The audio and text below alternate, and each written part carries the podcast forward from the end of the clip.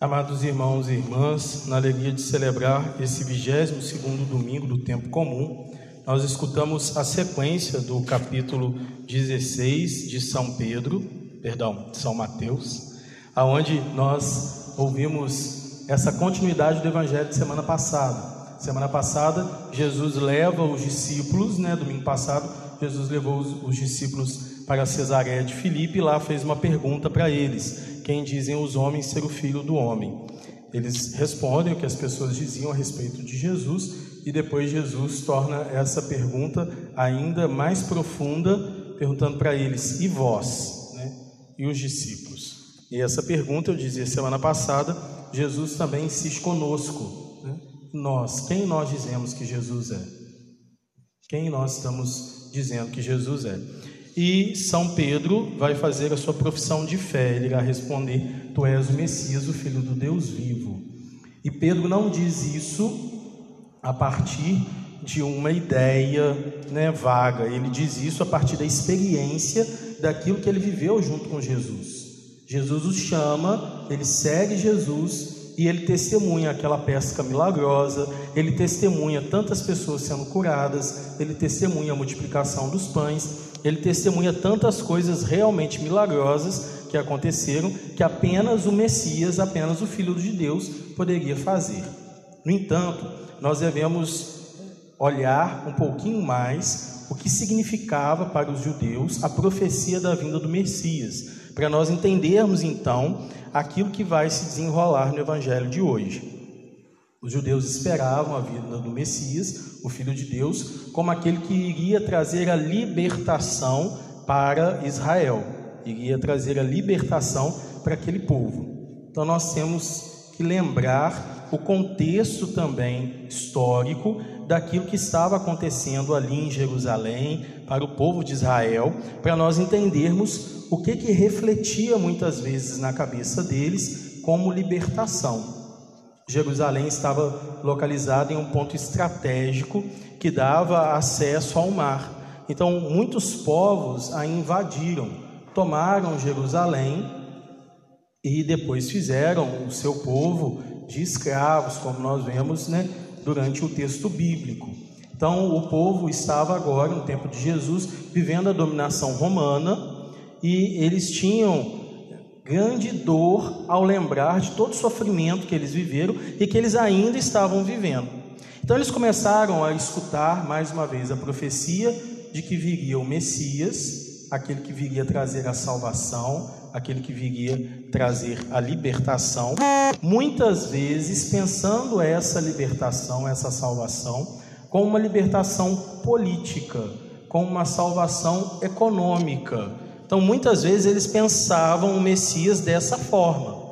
Por isso, muitos entendiam que o Messias seria aquele que viria fazer uma revolução, aquele que viria para tomar armas e tirar, né, mandar os romanos embora, tirar Herodes do poder, tomar o palácio e fazer deles os novos governantes de Jerusalém, de todo o povo de Israel.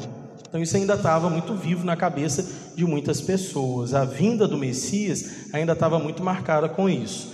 É mais ou menos o que, que ainda hoje nós fazemos. Ainda hoje nós fazemos isso. Padre, mas eu não estou em Jerusalém, né? eu não estou é, pensando que vai ter uma guerra, vai, né, vou fazer isso, Jesus vai vir para trazer essa libertação.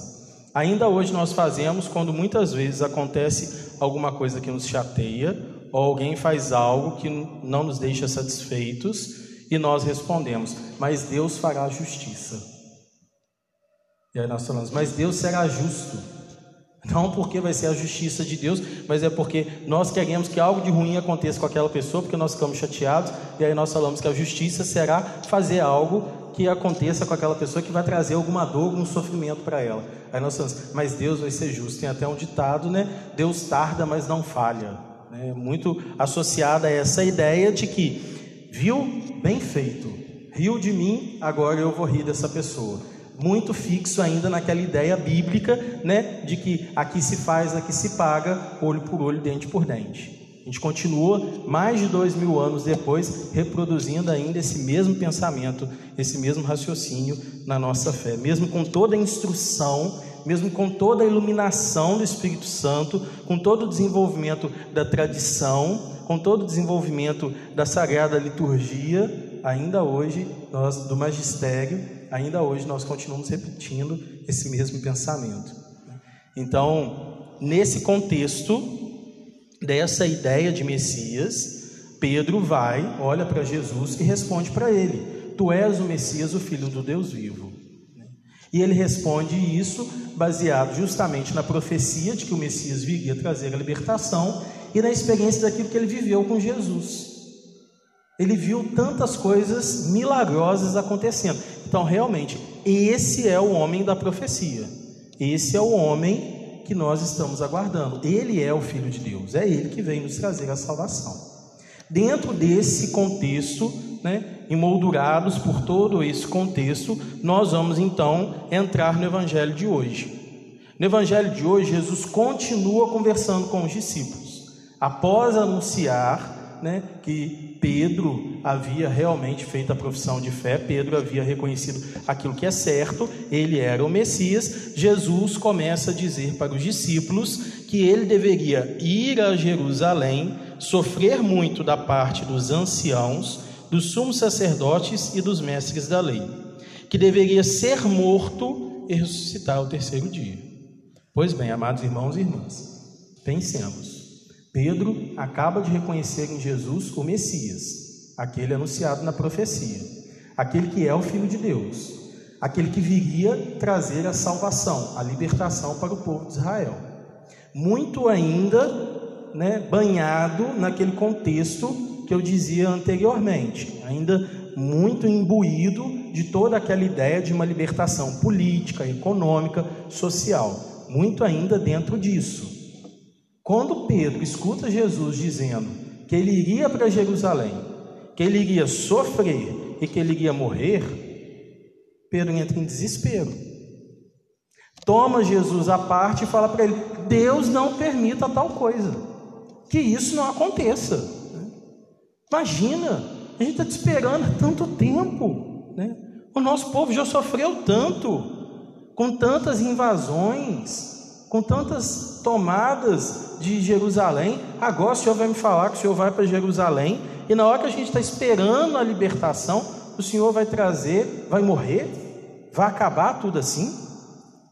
Deus não permita tal coisa nós vamos escutar a resposta de Jesus para Pedro, uma das respostas mais duras que nós encontramos ao longo de todo o evangelho, quando Jesus diz para Pedro: "Vai para longe de, vai para longe, Satanás. Tu és para mim uma pedra de tropeço."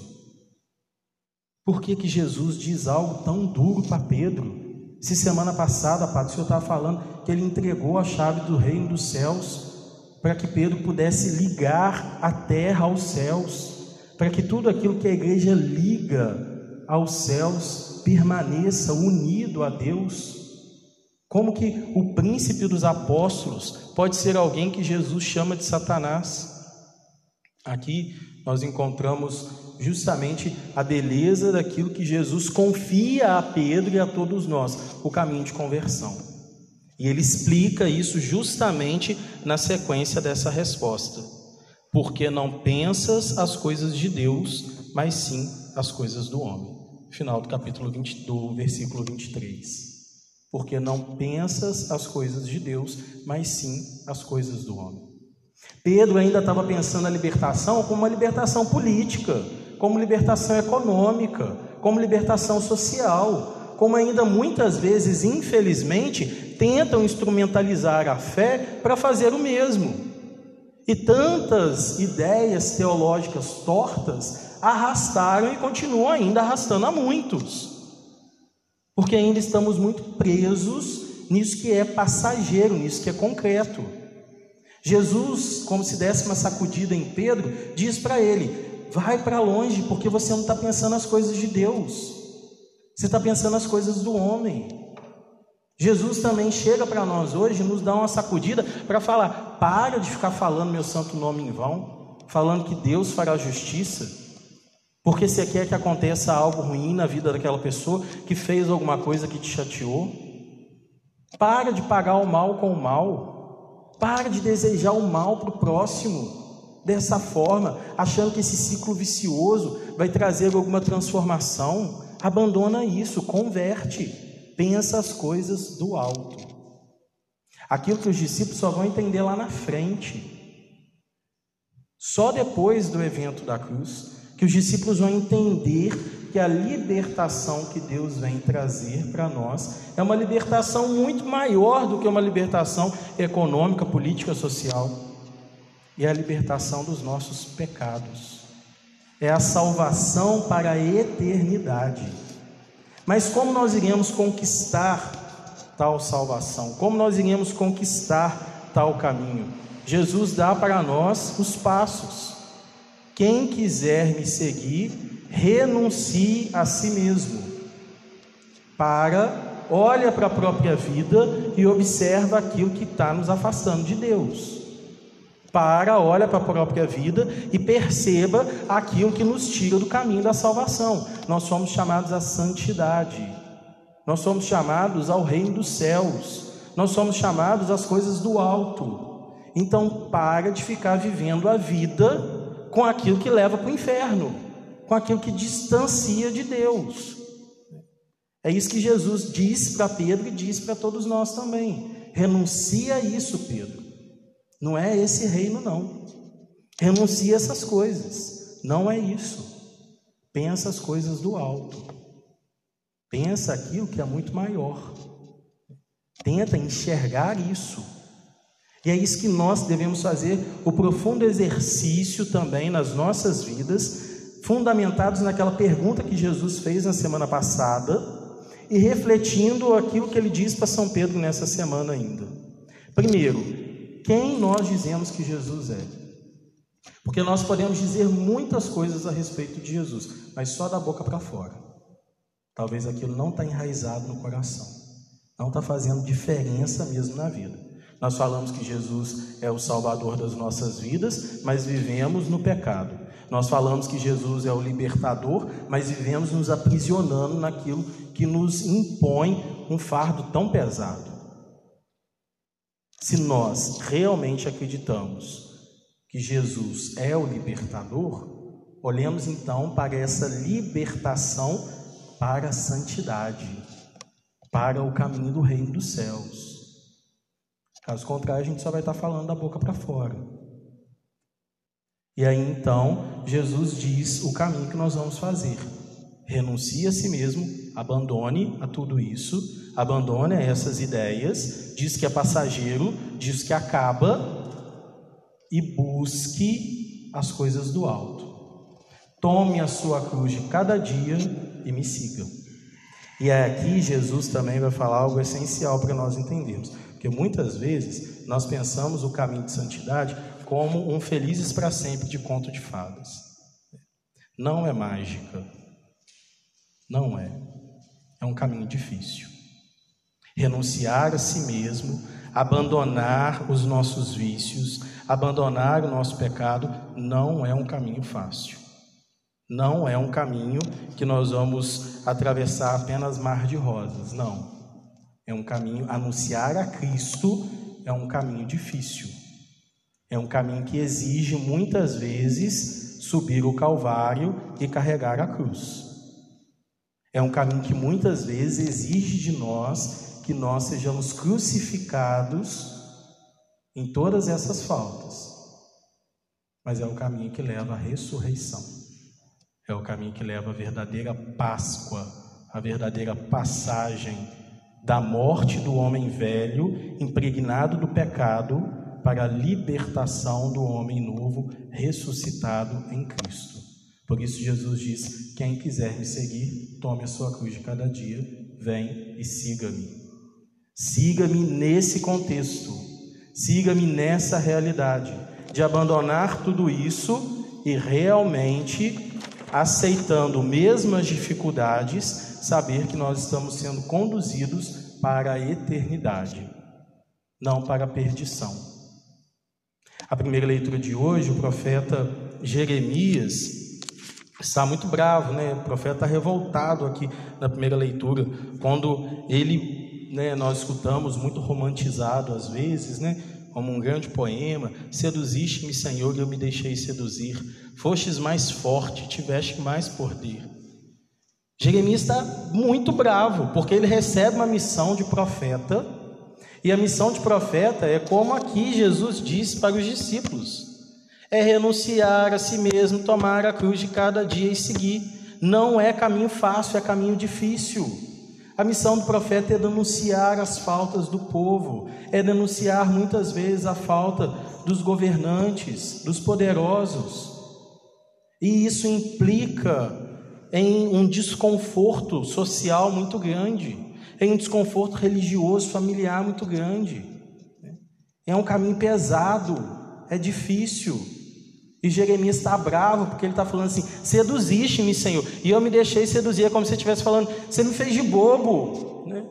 Você me chamou para uma missão que eu achei que era muito bonita, que era muito fácil. E agora eu estou aqui sofrendo para caramba, passando um aperto danado. As pessoas estão com raiva de mim, elas estão brigando comigo. Eu não quero mais isso. Ele está aqui brigando está aqui revoltado. Mas no final ele diz justamente: Tua força foi maior do que eu. Tua força foi maior do que eu. Senti em mim, senti então dentro de mim um fogo ardente a me penetrar o corpo todo. Desfaleci sem forças para suportar. Jeremias percebeu que, por mais difícil que fosse carregar a cruz, ele não a levava sozinho que por mais que talvez ele precisasse subir o Calvário, ele não estava fazendo isso sozinho. Que o caminho de renunciar a si mesmo, tomar a cruz de cada dia e seguir a Cristo era um caminho difícil, mas ele não fazia sozinho. O caminho do profeta não era um caminho fácil, mas ele não fazia esse caminho sozinho. Deus estava com ele. Era Deus quem o sustentava. Ele não ia pela sua própria força, mas ele ia impulsionado pelo Espírito Santo. São Paulo, na segunda leitura de hoje, nos chama a atenção dizendo: Não vos conformeis com o mundo, mas transformai-vos, renovando vossa maneira de pensar e de julgar, para que possais distinguir o que é da vontade de Deus, isto é, o que é bom, o que lhe agrada, o que é perfeito. São Paulo nos chama a atenção dizendo: Nós devemos não nos conformar com este mundo não virar e falar assim, ah, todo mundo faz assim, eu também vou fazer. Né? É, aquela cultura que hoje vai crescendo cada dia mais, né? Eu deixo a vida me levar. Ah, é melhor uma felicidade agora do que uma dificuldade depois. A gente não sabe o que, que vai acontecer amanhã, né? Então é melhor aproveitar o hoje. Né? Essa cultura imediatista, cada vez mais, que vai tornando todo o restante descartável o que vale é o agora, é o sentir prazer agora, a felicidade do agora, porque depois a gente não sabe o que, que vai vir. Amados irmãos e irmãs, como católicos, nós sabemos muito bem o que virá: ou o céu ou o inferno. Com muita alegria se chegarmos ao purgatório, porque a gente sabe que a saída de lá vai ser direto para o céu. Mas é isso que nos aguarda. Então, no final do Evangelho, quando São Mateus coloca, no final dos tempos, o Filho do Homem virá e irá retribuir a cada um de acordo com a sua conduta, ele nos chama justamente atenção para isso. Nós não somos passageiros de um tempo agora que está correndo e daqui a pouco vamos fechar os nossos olhos e simplesmente acabou, desaparecer. Nós somos feitos para a eternidade e podemos escolher uma eternidade de salvação ou uma eternidade de perdição. Mas para isso é necessário ter coragem, mesmo que às vezes seja difícil, mesmo que às vezes, como Jeremias, nós também tenhamos as nossas discussões, as nossas inquietações no nosso caminho de conversão, mas é necessário perceber que estamos caminhando para o eterno, estamos caminhando para a salvação. Por isso devemos nos comprometer cada vez mais com esse caminho de santificação das nossas vidas. E para isso, a igreja nos oferece vários sacramentos e de uma maneira muito especial o sacramento da penitência. Para que todas as vezes que nós nos desligarmos do caminho de conversão, do caminho do céu, nós possamos novamente, através de Deus, ser religados a esse caminho. Possamos mais uma vez renunciar a nós mesmos, abandonar os nossos pecados e seguir a Cristo, tomando a nossa cruz. Fazer da nossa dificuldade, da nossa dor, não um masoquismo, mas fazer justamente um caminho de conversão. Estamos celebrando esses dias nossa paróquia a novena em honra a Nossa Senhora da Consolação, observando a vida de Santa Mônica, uma mulher que sofreu tanto, rezou por 32 anos pela conversão do filho, Santo Agostinho. Entre tantas lágrimas, teve um casamento difícil com seu esposo Patrício, um homem que amava imensamente a sua esposa, mas que era muito dado à infidelidade e a pensamentos violentos. E Santa Mônica não parou e falou assim: Ó, lava as minhas mãos. Se vocês não querem, eu também não quero. Não me quer bem, então eu também não quero de vocês. Problema de vocês. Eu vou viver a minha vida, vocês que lutem. Não.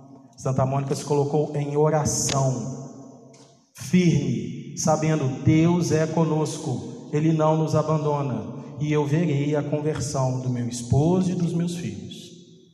E nessa confiança, assim, ela viu. Como tantos outros santos e santas. Por que, que nós ainda hoje preferimos pensar com essa mentalidade ainda talvez muito fechada ao povo de Israel lá de dois mil anos atrás? Ainda continuamos pensando, não, a libertação vai ser essa libertação para agora, né? um prazer momentâneo. Depois a gente cuida do que vier. Depois a gente vê as outras coisas. Amados irmãos e irmãs, peçamos ao bom Deus verdadeiramente conversão do nosso caminho, seguir a nossa cruz na certeza de que, mesmo morrendo, nós iremos ressuscitar com Cristo. Em nome do Pai, do Filho e do Espírito Santo. Creio em Deus Pai, Todo-Poderoso, Criador dos